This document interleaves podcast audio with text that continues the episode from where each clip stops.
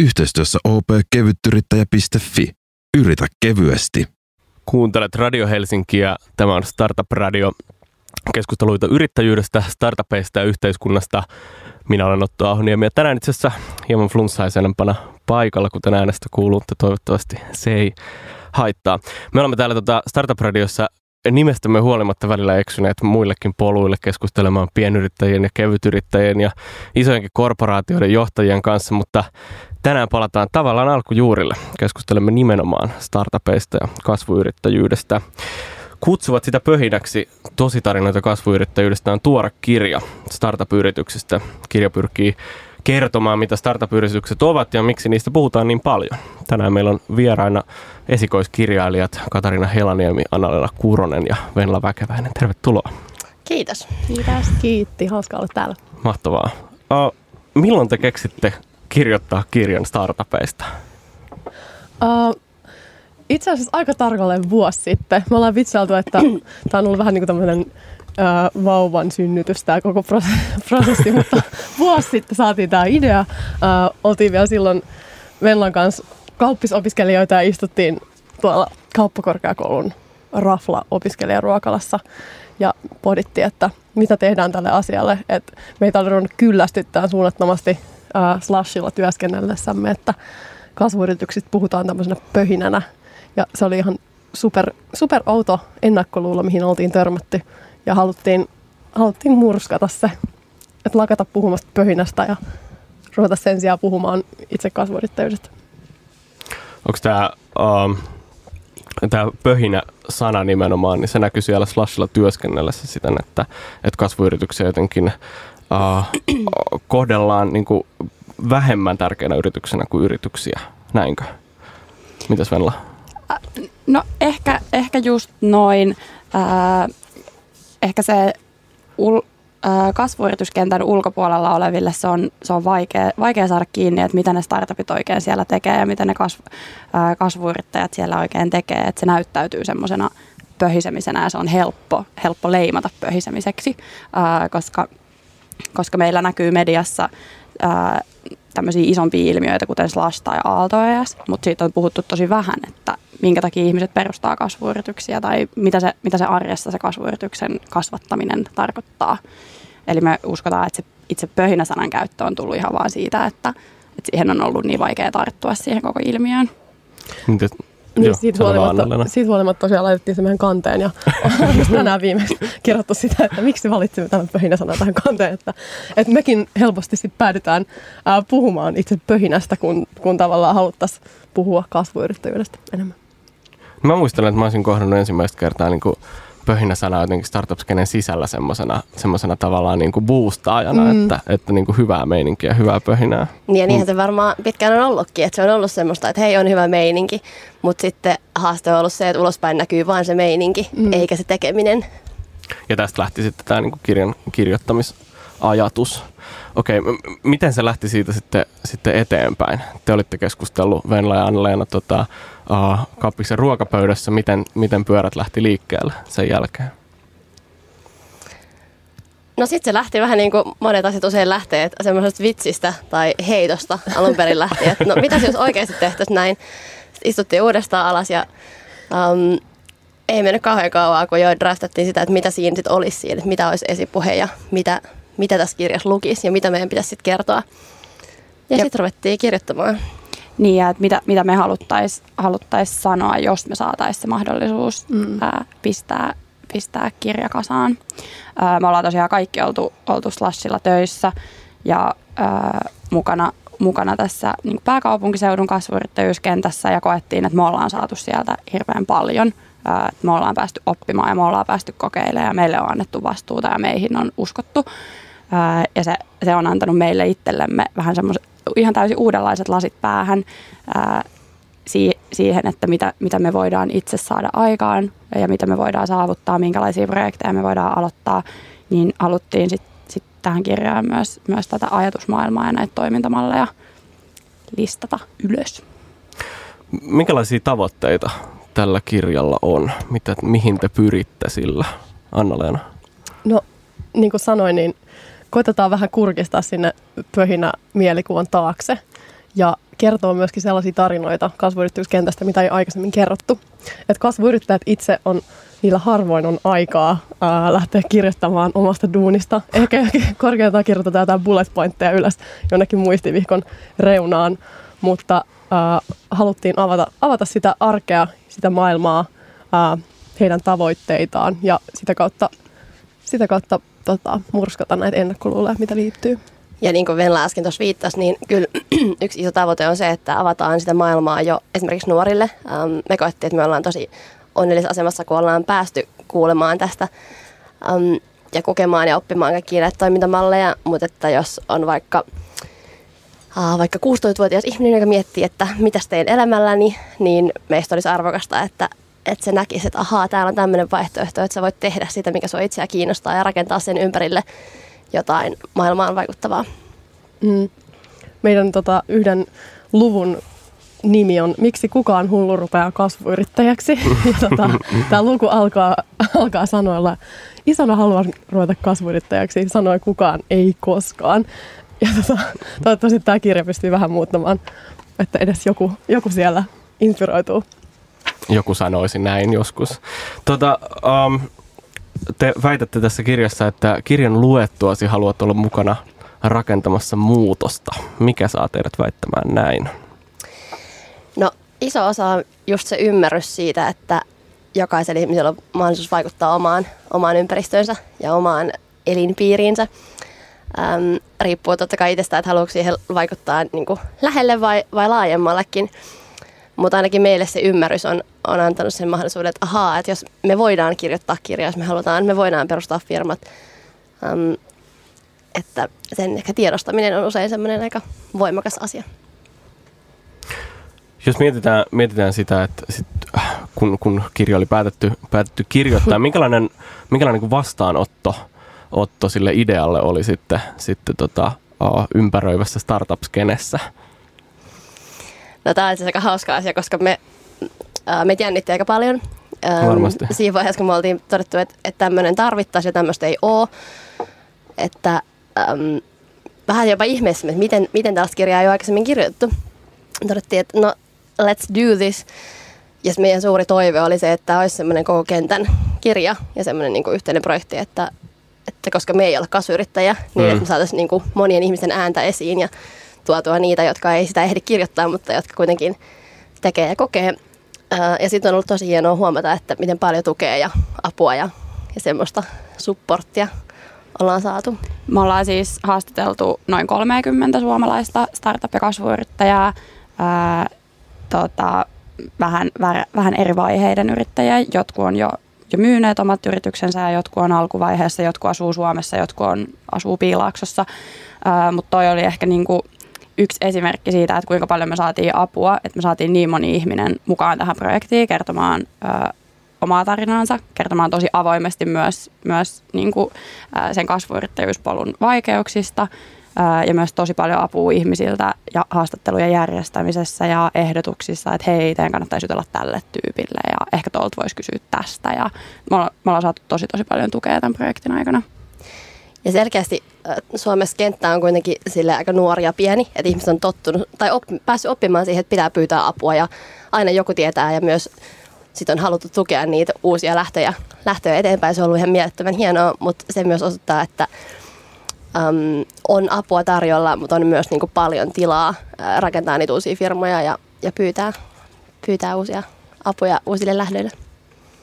Mistä tällaisen kirjan uh, niin kuin kirjoittaminen lähtee liikkeelle? Miten, kehen te otatte yhteyttä ensimmäisenä, mitä te teette? Se lähtee semmoista, aah, mitä? mitä teen? mitä mä teen? Miten tämä toimii? En mä tiedä. siitä se lähtee. Sitten kun pääsee siitä yli, niin sitten voi ruveta hahmottelemaan ehkä sisällysluettelua, alustavaa rakennetta, ää, mahdollisia väliotsikoita.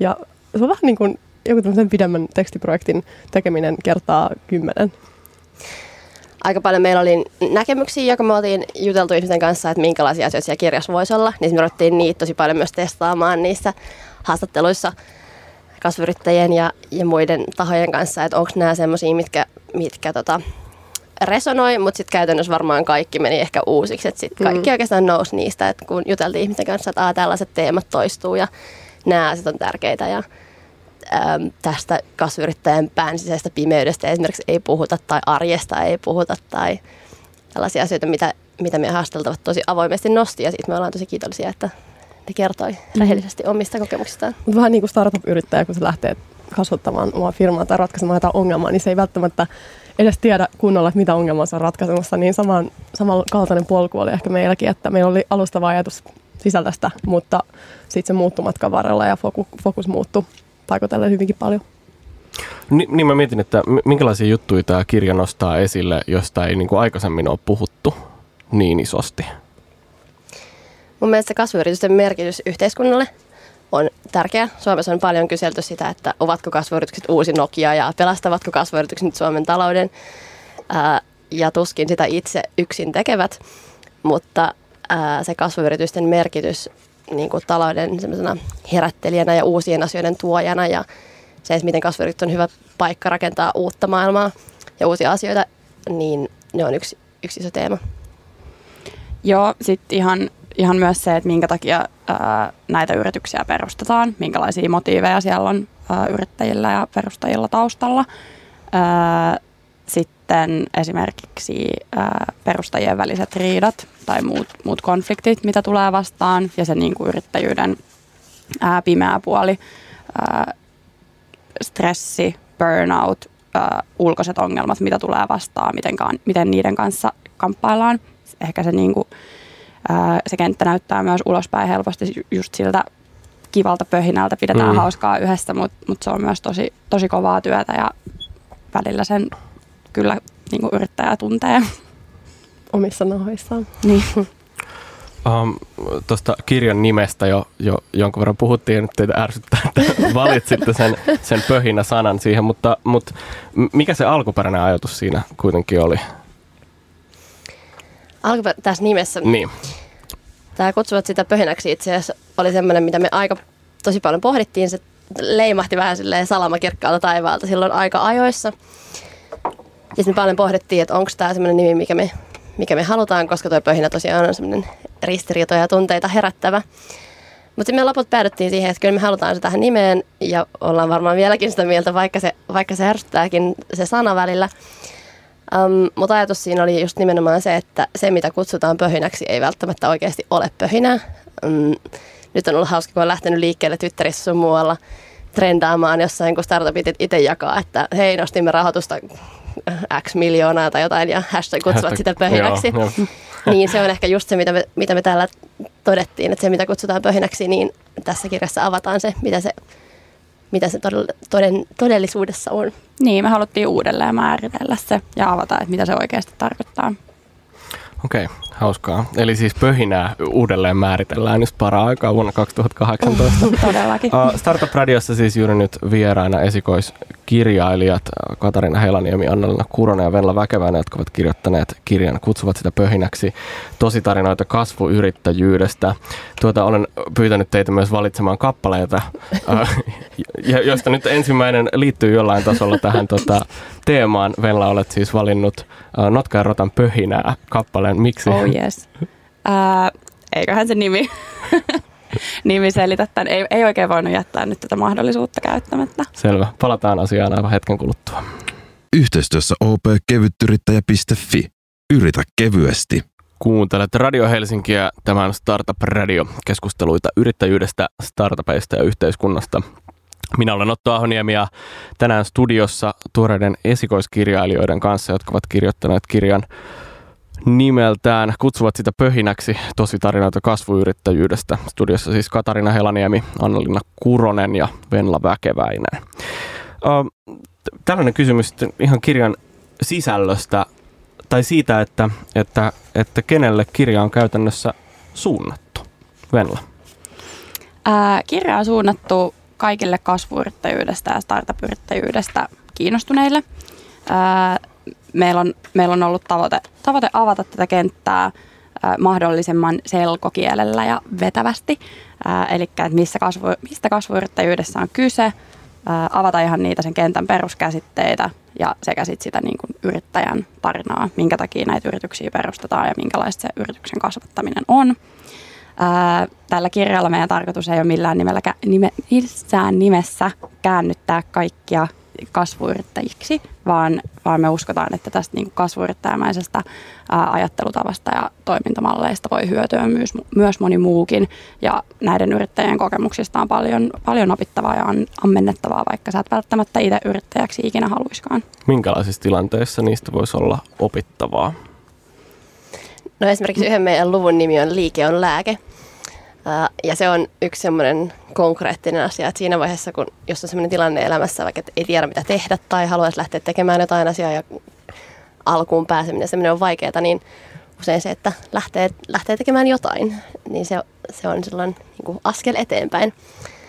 Um, toinen iso teema täällä oli uh, semmoinen moi, tarvitin apua. Niin se on ehkä semmoinen kasvuyrittäjämäinen asia, että osaa pyytää, pyytää apua ja sitten pääsee sitä kautta eteenpäin. Niin on myöskin pokkaa, pokkaa niin kuin ottaa yhteyttä lähes kehen tahansa, jos, jos se asia, mitä yrittää puskea eteenpäin, niin kokee sen riittävän tärkeäksi. Joo, ja ylipäätänsä sellainen niin kuin todella ratkaisu, ratkaisukeskeisyys. Eli ajattelee, että kun näkee jonkun ongelman, niin ottaa, ottaa ohjat käsiin ja miettii, miettii että ehkä mä oon, mä oon just se oikea ihminen, joka, joka voisi ratkaista just tämän ongelman. Ehkä mä oon se ihminen, joka opettelee ensimmäisenä maailmassa ratkaisemaan tämän ongelman. Tai ehkä mä oon se ihminen, joka kasaa, kasaa löytää joukon ihmisiä, jotka yhdessä pystyy ratkaisemaan tämän ongelman. Sitten ihan, ihan se leveli, minkälaisia tavoitteita asettaa itselleen. Sen sijaan, että me ajatellaan, että me voitaisiin olla – ehkä kaupungin parhaita jossain tai Suomen parhaita jossain, niin kasvuyrittäjä ajattelee, että ne voi olla maailman parhaita jossain. Ne voi rakentaa maailman parhaan ratkaisun tähän. Et ehkä se semmoinen niin törkeitä visioita. Mm. Siinä vaiheessa, kun muut naureskelee, että ei toi onnistu, ei toi mahdollista, niin siinä vaiheessa voisi vielä nostaa ne omat tavoitteet korkeammalle, niin että koko maailmakin saattaa nauraa ja että siinä vaiheessa olla ehkä oikealla jäljellä siinä oikeassa tavoitetasossa. Okei, eli jos kertaan, niin opetuksia ovat muun muassa niin tämmöinen tietynlainen pokka siihen, että kysyy apua tarpeeksi paljon, tarpeeksi monelta ja, ja myös niin kuin korkea, korkeilta tyypeiltä, jos näin voi sanoa. Uh, sitten, sitten tähtää tarpeeksi, tarpeeksi laajalle. Ja sitten nyt mä unohdin sen kolmannen, mikä se ensimmäinen oli. se, että ymmärtää sen, että itsellä on niin kuin mahdollisuus vaikuttaa niihin asioihin, että vaikka vaikka sua ei olisi koulutettu välttämättä johonkin tai se ei olisi ehkä just sun sillä tehtävätontilla, niin silti sun ei tarvi suhtautua niin, että no joku muu varmaan hoitaa, vaan jos sä oot itse innostunut, niin sä voit myös itse hoitaa. Mm. Miten teillä lopulta nämä kirjan aiheet sitten valikoituivat? Mm, tosi, tosi paljon meidän haastattelujen, haastattelujen perusteella. Ää, siellä kuitenkin, kun noin 30 yrittäjän kanssa juteltiin, niin samat, samat teemat samat teemat alkoi nousemaan, eli tota, toi kirjan rakenne seuraa hyvin paljon niin kuin sitä yrittäjän kaarta, miksi sitä yritystä lähdetään perustamaan, miten, miten se alkustartti tapahtuu, miten päästään liikkeelle, minkälainen tiimi siihen kootaan ympärille, minkälaista se arki on, minkälaisia vaikeuksia tulee vastaan. Ja sitten lisäksi meidän niin kuin omaa, omaa pohdintaa tämän, tämän kentän tilasta ja siitä, mihin, mihin Suomen kasvuyrittäjyyskenttä on matkalla mitä jotenkin, mitä te pyritte kertomaan niillä, niillä teemoilla? Onko se tavallaan, uh, kun ihmiset, ihmiset siis, uh, mä muotoilen tämän kysymyksen siis näin, että, että kun tämä on tämä nämä aiheet on sellaisia, joista niin kuin monen, monen pitäisi pystyä ammentamaan jotain, myös siis sellaisten, jotka eivät ole niin kuin kasvuyrittäjiä itse, ja kun tämä noudattaa tällaista tiettyä niin kuin, uh, yrityksen kaarta, tämä kirja, niin miten, miten tota, tämän lukemalla ihmiset löytää ne niin kuin itselleen sopivat jutut? No varmaan esimerkkien kautta. Me ei haluttu tehdä semmoista keissikokoelmaa, niin sanotusti vaan haluttiin just kertoa sitä niin, että ne yrittäjien tarinat kulkee siellä, kulkee siellä mukana ja enemmän on niin kuin esimerkkejä siinä, että ahaa, tällaisessa tilanteessa tämä ihminen teki näin. Okay. Um, kun se niin kuin, yrityksen kaari kulkee siinä, niin me koetaan ja toivotaan, että sitä kautta, kun ihminen näkee, että Aa, toi oli sellainen hetki, missä tämä ihminen joutui miettimään tätä ja tätä ja tätä, ja se aloitti tolleen. Siellä on esimerkiksi, esimerkki siitä, kun Jenny Wolfram ää, perusti oman, oman yrityksensä, äm, näki ongelman ja totesi, että okei, tähän mä voisin varmaan kehittää ratkaisun, ja lähetti firmoille viestejä, että olisiko teillä tarvetta tällaiselle ratkaisulle. Sitten kun se totesi, että olisi tarvetta, niin sitten päätti ru- ruveta koodaamaan, jotta, jotta voi kehittää ratkaisun. Totesin, että mä en, mä en opi yhtä nopeasti yhtä hyväksi koodariksi kuin mitä valmiit koodarit, että, että ehkä kannattaa ekaksi palkata joku. Ja, että aika ratkaisukeskeisesti lähti liikkeelle, mm. niin me ollaan koettu, että näiden, näiden niin esimerkkien kautta ihminen voi tajuta, että aa okei, okay, no mulla on erilainen ongelma tai haaste mun elämässä, mutta voisi niin siihenkin käyttää vähän samanlaista ajattelumallia. Niin mä mietin, siis yrittäjyyskirjoja on muutamia ilmestynyt viime vuosina. Yksi varmaan niin kuuluisimmista on tuo Taivas ja Helvetti. Sitä on ilmestynyt parikin, parikin osaa. Mikä teidät erottaa esimerkiksi tästä kirjasta, No just, just se, että, että ollaan koitettu äh, kirjoittaa ihan sellainen tavallaan teemoittain etenevä äh, tietokirja sen sijaan, että esitellään yksittäisiä tarinoita. Että koitetaan tehdä semmoinen suomalaisen kasvuyrittäjyyden perusteos, jossa avataan se koko yrityksen kasvattamisen kaari, mutta nimenomaan ää, aika lukijaystävällisesti, kerronnallisesti edeten. Mitkä on ollut teille itsellenne tärkeitä oivalluksia tämän kirjan niin kuin, kirjoittamisen myötä? Venla voi vaikka aloittaa. Mm, niin kuin näiden meidän haastattelujen pohjalta vai? Joo. Mikä oli uutta? Ehkä tekin olette siis ollut pitkään mm. startup-skenessä mukana, te olette tehnyt Flashilla töitä pitkään. Mikä oli jotenkin semmoista uutta, mitä tämä opetti, kun ihmisten kanssa keskusteltiin? Mm, no, mulla on jäänyt tota noin, niin ehkä vahviten mieleen öö, keskustelu Maria Ritolan kanssa, joka on Iris AI-nimisen yrityksen perustaja – ja puhuttiin hänen kanssaan epäonnistumisesta ja miten hän suhtautuu siihen mahdollisuuteen, että Iris AI ei välttämättä ikinä menesty tai jossain vaiheessa ää, menee, menee kokonaan nurin, mikä on kuitenkin monelle startupille se aika todennäköinen vaihtoehto. Ää, ja tota, Maria Ritola vastasi siihen sitten, että et, et hän on niin kuin hyvin sinut sen asian kanssa. Että et jos Iris AI jossain vaiheessa menee nurin, niin hän kuitenkin kokee, että hän on omalta osaltaan kirittänyt sitä toimialaa ja sitä, sitä tavoitetta, mikä Iris AIlla on. Että ehkä he sitten kuitenkin kirittävät vaikka kilpailijaa pääsemään siihen ratkaisuun, mihin hekin olisivat halunneet, tai lisänneet muulla tapaa ihmisten kiinnostusta sitä, sitä toimialaa tai aihetta kohtaan. Niin ehkä toi, toi tuli mulle itselläni semmoisena – tai ainakin kirkastui tosi paljon se ajatus, että, että hirveän monella näillä yrittäjällä on, on oikeasti niin kova palo sitä asiaa kohtaan, mitä ne tekee, että se, että jos he itse siinä henkilökohtaisesti epäonnistuu, niin ää, se on kuitenkin loppupeleissä tärkeintä, että se asia, minkä eteen he tekee tö- töitä, menestyy tai menee eteenpäin. Toi oli tosi kiinnostavaa ja totta kai RCL menee, menee kovaa, mutta se oli niinku kiinnostava huomio. Um, yksi toinen hauska asia oli se, että ehkä um, tämä startup- ja kasvuyrityskentässäkin suhtaudutaan vähän silleen, että no niin, Suomi on nyt pieni ja äkkiä ulos täältä. Mm. Mutta oli kiinnostavaa havaita useammassakin haastattelussa, että äm, aika moni on sitten vähän kantapäänkin kautta todennut, että no oikeastaan Suomi on aika hyvä testimarkkina. että se, että sä saat homman toimimaan täällä, yleensä joudut usein tekemään vaikka softaa tai, tai palvelua jo suomeksi ja englanniksi, parhaimmillaan myös ruotsiksi monella kielellä. Öm, sä saat asiat skulaamaan tässä paikassa, niin sitten se onkin aika iso etu, kun sä lähdet niinku ulkomaille. Et Suomi on sopivan kokoinen testimarkkina. Ei liian pieni, ei liian iso, tänne ei kannata jäädä, mutta täällä on hyvä, hyvä kokeilla. Et se oli kiinnostava havainto. Niin teillä oli esimerkiksi kirjassa Rescue Clubista tämmöinen selkeä esimerkki, jossa, jossa ensin oltiin testattu Suomessa ja sitten menty muualle markkinoille. Kerrotko siitä vähän lisää?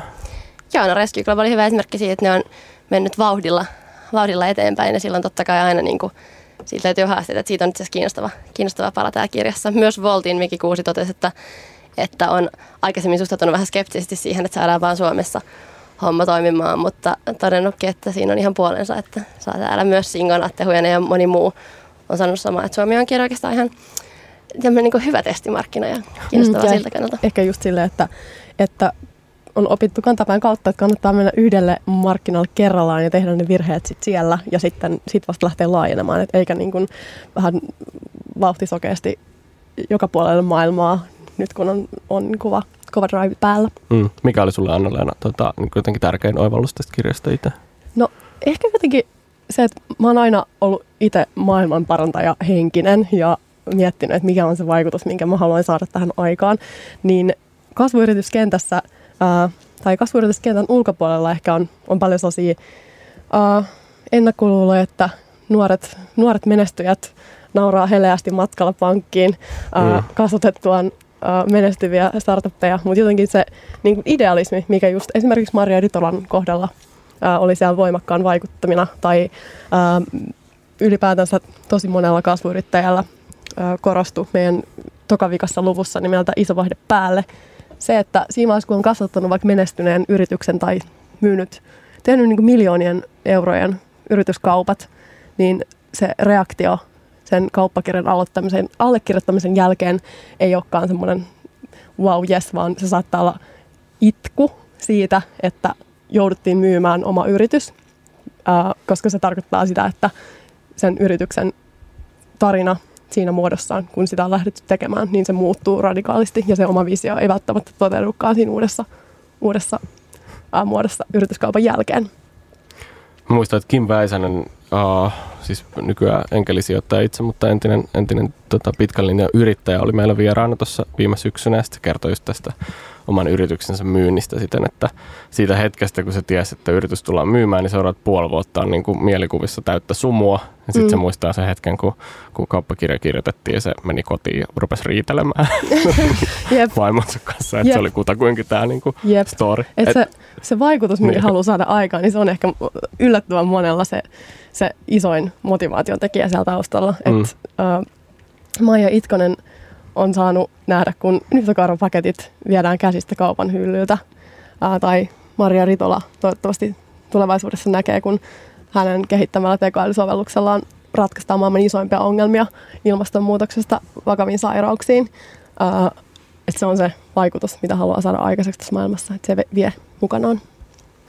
Tänään siis Startup Radiossa vieraina Annalena Kuuronen, Venla Väkeväinen ja Katarina Helaniemi, jotka ovat kirjoittaneet kirjan Kutsuvat sitä pöhinäksi, tositarinoita kasvuyrittäjyydestä. Nyt keskusteltiin hieman, hieman tota kirjan sisällöstä. Mennään vielä hetken kuluttua keskustelemaan lisää siitä, mitä, mitä vaikutuksia kirjailijat haluavat kirjalla olevan niin ympäröivään yhteiskuntaan ja ihmisiin. Mutta tätä ennen kuunnellaan, kuunnellaan yksi kappale, jonka, jonka tota, uh, meille Anna-Leena Kuronen on valinnut. Uh, anteeksi, kuunnellaan ensin semmoinen, jonka Katarina on meille valinnut. Mikä se on ja miksi? Se on Kentin La Belle Époque, koska siinä vaiheessa, kun viime syksynä hakattiin litte, litterointeja äh, haastatteluista, niin silloin tämä soi, soi repeatillä semmoinen sopiva taustamusiikki. Mennään kuuntelemaan. Yhteistyössä opkevyttyrittäjä.fi. Yritä kevyesti. Kuuntelet Radio Helsinkiä. Tämä on Startup Radio. Keskusteluita yrittäjyydestä, startupeista ja yhteiskunnasta. Minä olen Otto Ahoniemi ja täällä studiossa kanssani esikoiskirjailijat Katarina Helaniemi, Anna-Leena Kuronen ja Venla Väkeväinen, jotka ovat kirjoittaneet kirjan startupeista nimeltään kutsuvat sitä pöhinäksi tositarinoita kasvuyrittäjyydestä. Ja tästä kirjasta on tänään keskusteltu.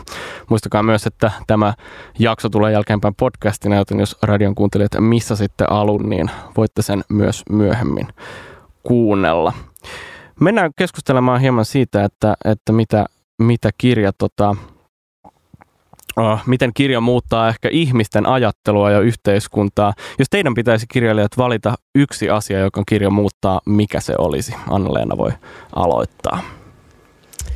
Ää, muuttasin sen, että tuolla iso joukko suomalaisia kiroilee, että voi voi taas, sitä, taas jotain pöhinää täällä näin. Että tämä on toivottavasti tämmöinen ohimenevä ilmiö ja tämmöinen hetkittäinen trendi, josta nyt paljon, paljon melua pidetään. Et sanoisin, äh, sanoisin ehkä sen tai muuttaisin ehkä sen, että kasvuyrittäjyys ei kyllä ole mikään trendi-ilmiö.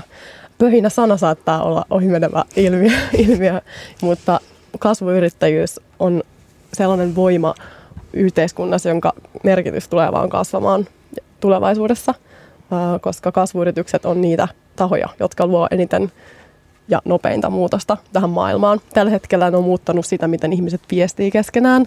Ää, Ja nyt vasta ruvetaan keskustelemaan laajalla yhteiskunnallisella tasolla, että mikä merkitys sillä on ihmisyydelle tai meidän omille arvoille, et- että me ollaan vaikka jatkuvasti koko ajan 24-7 tavoitettavissa.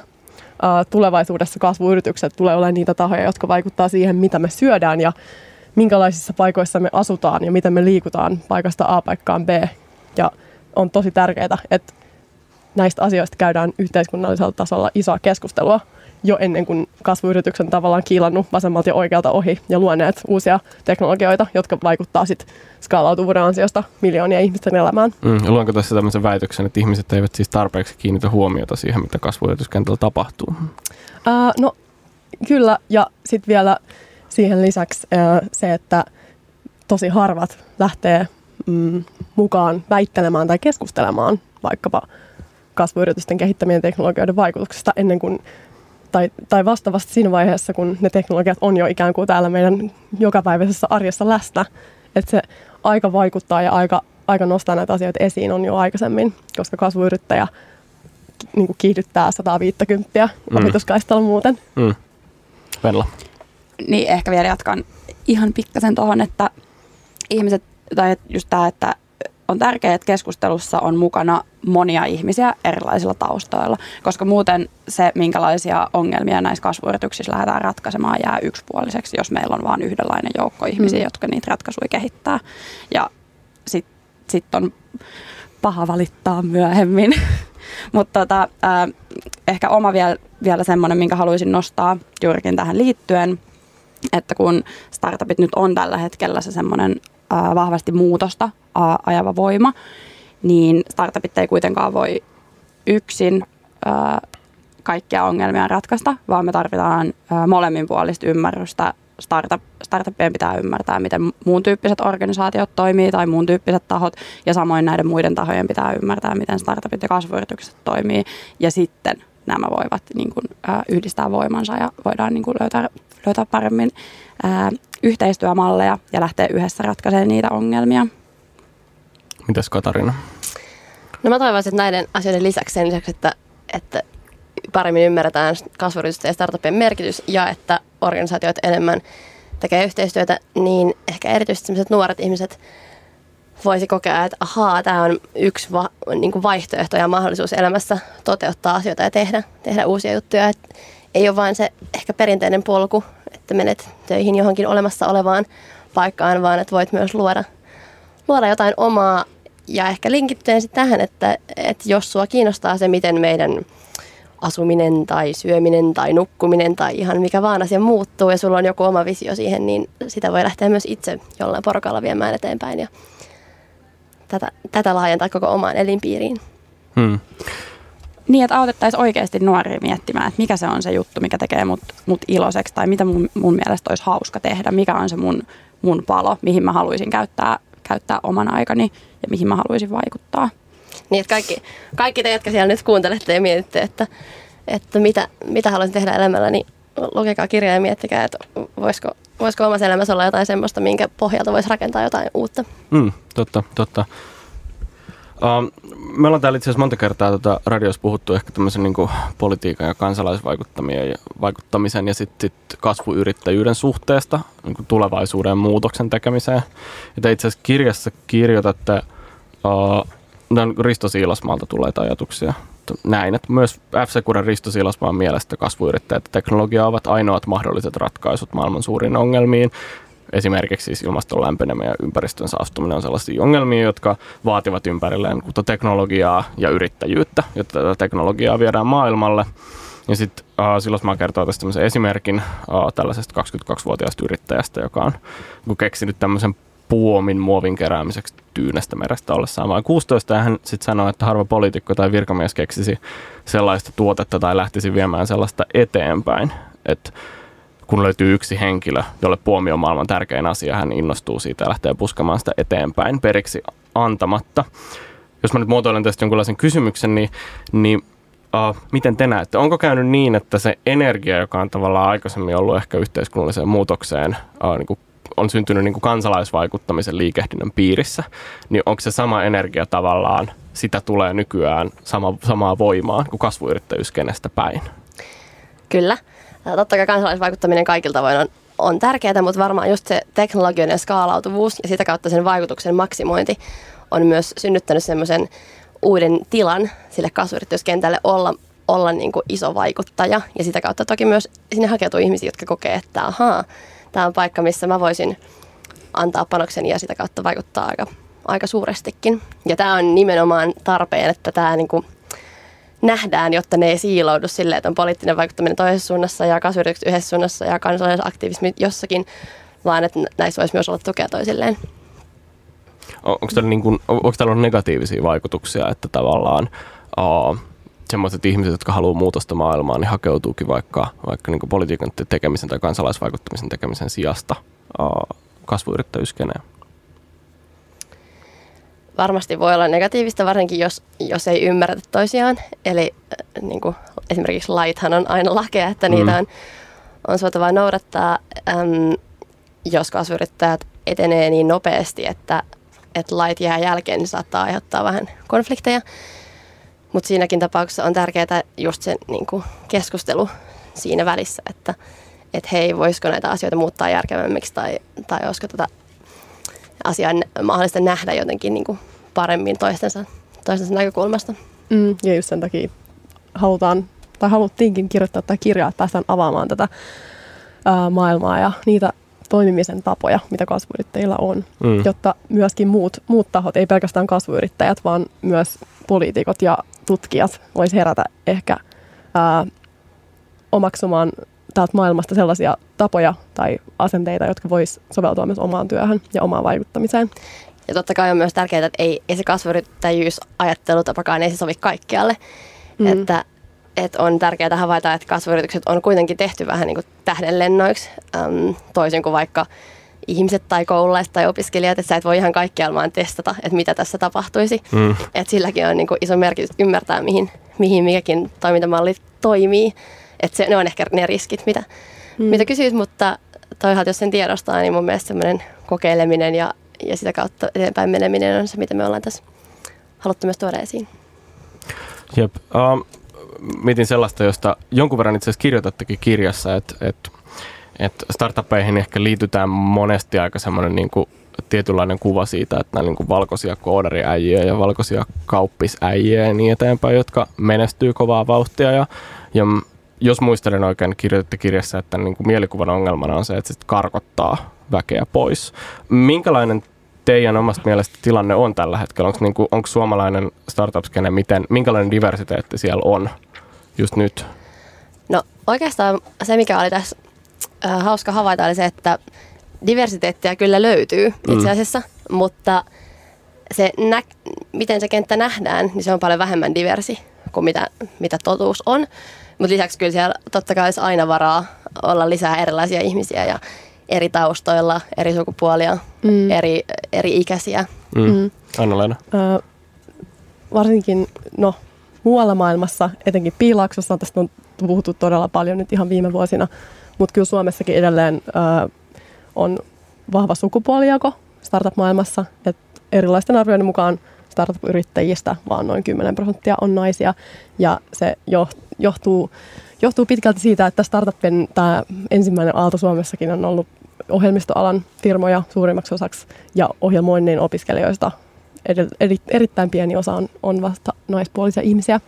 Eli tämä on ikään kuin semmoinen ähm, monien vuosien takaa jo juontuva ongelma, että ne, koska usein startupin tiimiin tarvitaan kuitenkin koodari tai ohjelmoja, niin koska se sukupuolijakauma siellä on erittäin syvä Suomessa, mutta myös muualla maailmassa, niin sen takia tässä kirjassa käytiin läpi, käytiin läpi syitä, että mistä tämä voisi johtua ja koitettiin tarttua tähän ja ehkä niin kuin, äh, houkutella myöskin tämän kirjan avulla äh, tuoda teknologiaa vähän sinne niin kuin muuallekin kuin, kuin tänne pääkaupunkiseudun startup-piiriin, että meidän kirjaa myydään, myydään joka puolella Suomessa ja toivottavasti se houkuttelee sitten sitä kautta sellaisia ihmisiä, jotka ei muuten törmäisi startupeihin, niin kentän pariin. Mm. Ja esimerkkien voimalla on varmasti aika suuri merkitys, tai tässä niin kuin tavallaan tämä ohjelmisto niin kuin yrittäjien näkyminen ja se, että erityisesti sit siellä on niin kuin toimareina paljon mm. miehiä, niin varmaan niin kuin sitten uskaltaisin kuvitella, että ei, tai rohkaisee enemmän miehiä lähtemään sit startup-yrittäjiksi tavallaan, sit siinä on semmoinen, mm. semmoinen kierre. Joo, kyllä roolimalleilla on, on tosi, tosi iso merkitys ja ää, tota noin, niin tämä naismies sukupuolijakauma on, on sitten taas vain yksi, yksi osa, osa tätä diversiteettiongelmaa. Sitten lisäksi tietenkin sä mainitsit just tuohon alkuun, että monet tulee kaupallisella tai teknillisellä taustalla, mutta koko ajan tarvitaan myös lisää ihmisiä erilaisilla taustoilla. Et, mm. ää, esimerkiksi ää, nyt on puhuttu paljon siitä, että miten saadaan lisää tutkijoita, tutkijoita mukaan ää, kasvuyrityskenttään, ää, joko perustajiksi tai sitten ihan siihen yhteistyöhön. Sama tarvitaan paljon designereita. Ää, Käyttäytymistieteilijöitä, kasvatustieteilijöitä. kaikkia. Kaikkia tarvitaan. Mä muistan, mä luin sen, sen luvun tuosta tosta, tota kirjasta ja siinä oli aika monen litania erilaisia aloja. Ei vain aloja, vaan myös, niin kuin, että tarvitaan ihmisiä, joilla ei ole vaikka koulutusta, tarvitaan ihmisiä, joilla, jotka ovat tehneet pitkän työuran, niin kuin monenlaisia. Musta siinä oli hyvin sanottu se, että jotenkin kasvuyrityksiin mahtuu ihan yhtä paljon jengiä kuin yrityksiinkin. Mm. Kaikenlaista. Ehdottomasti. Ja että jos se pöhinä karkottaa tätä, tätä niin kuin diversia laajaa ihmismassaa, niin se on tosi sääli. Ja sen takia haluttiin myös avata, mitä siellä taustalla on. Kiitoksia vierailusta. Meillä rupeaa aika loppumaan, vaikka tätä aihetta puitaisiin mielellään vielä enemmän. Onneksi kuulijat voitte lukea sitten kirjan ja tutustua aiheeseen sitten tarkemmin. Loppuun ehkä tämmöinen kysymys vielä kirjailijoille. Mistä löytää lisätietoa teistä ja kirjasta? Anna-Leena. Uh, no, lisätietoa kirjasta löytää kyllä parhaiten sieltä kirjakaupasta ja itse kirjasta. Uh, se on erittäin helppolukuinen teos, jonka, jonka tota, lukee nopeasti, joten sieltä voi löytyä, mutta meistä Kutsuvat sitä pohinaksi.fi. kyllä, just näin. Vo- Voinko mä kirjoittaa kutsuva sitä pöhinäksi? Toimiiko se? Tiedättekö? Eiköhän Teillä se on vaan toimi. pohinaksi. Okei. Okay. No niin. Uh, Pareois toimii. Jep, mutta kirjakaupoista löytyy, löytyy kirja ympäri, ympäri Suomen ja, ja Helsingissä varsinkin. Ja jos, jos kirja on loppukaupoista, niin pyytäkää tilaamaan lisää, koska sitä sinne tulee sitä kautta. Kiitos vierailusta. Mennään vielä viimeiseen kappaleeseen, jonka olen pyytänyt teiltä. Sen on valinnut meille Anna-Leena Kuuronen. Mikä se on ja miksi? Tämä kappale on Bruno Marsin 24K Magic ja valitsin tämän sen takia, että viime syksynä kun kirjoitettiin kirjaa, niin sattumalta uh, jokainen meidän iso käsikirjoitus Dedis oli samana iltana kuin mun oma keikka. Mä laulan semmoisessa big bandissa nimeltä Boston Promenade ja tämä biisi oli meidän syksyn ohjelmistossa, joten aina siellä settien välissä, uh, ennen kuin vedettiin muun muassa tätä biisiä, niin kävin hakkaamassa vielä muutamia editointeja sisään ennen kuin lähetettiin luvut kustannustoimittajalle, niin tästä tuli semmoinen hauska hauska fiilis siitä, että mitä tämän kirjan kirjoittamisen todellisuus on ollut. Startup Radio siis viikoittain Radio Helsingillä keskiviikkoisin kello 11-12 ja podcastina suosikki podcast-applikaatiossasi. Uh, minä olen Otto Ahniemi, juonan Startup Radiota ja tänään vieraana olivat siis kirjailijat Katarina Helaniemi, Anna-Leena Kuronen ja Venla Väkeväinen. Nyt mennään kuuntelemaan Bruno Marsin 24K Magic. Hyvää päivänjatkoa. Yhteistyössä opkevyttyrittäjä.fi. Yritä kevyesti.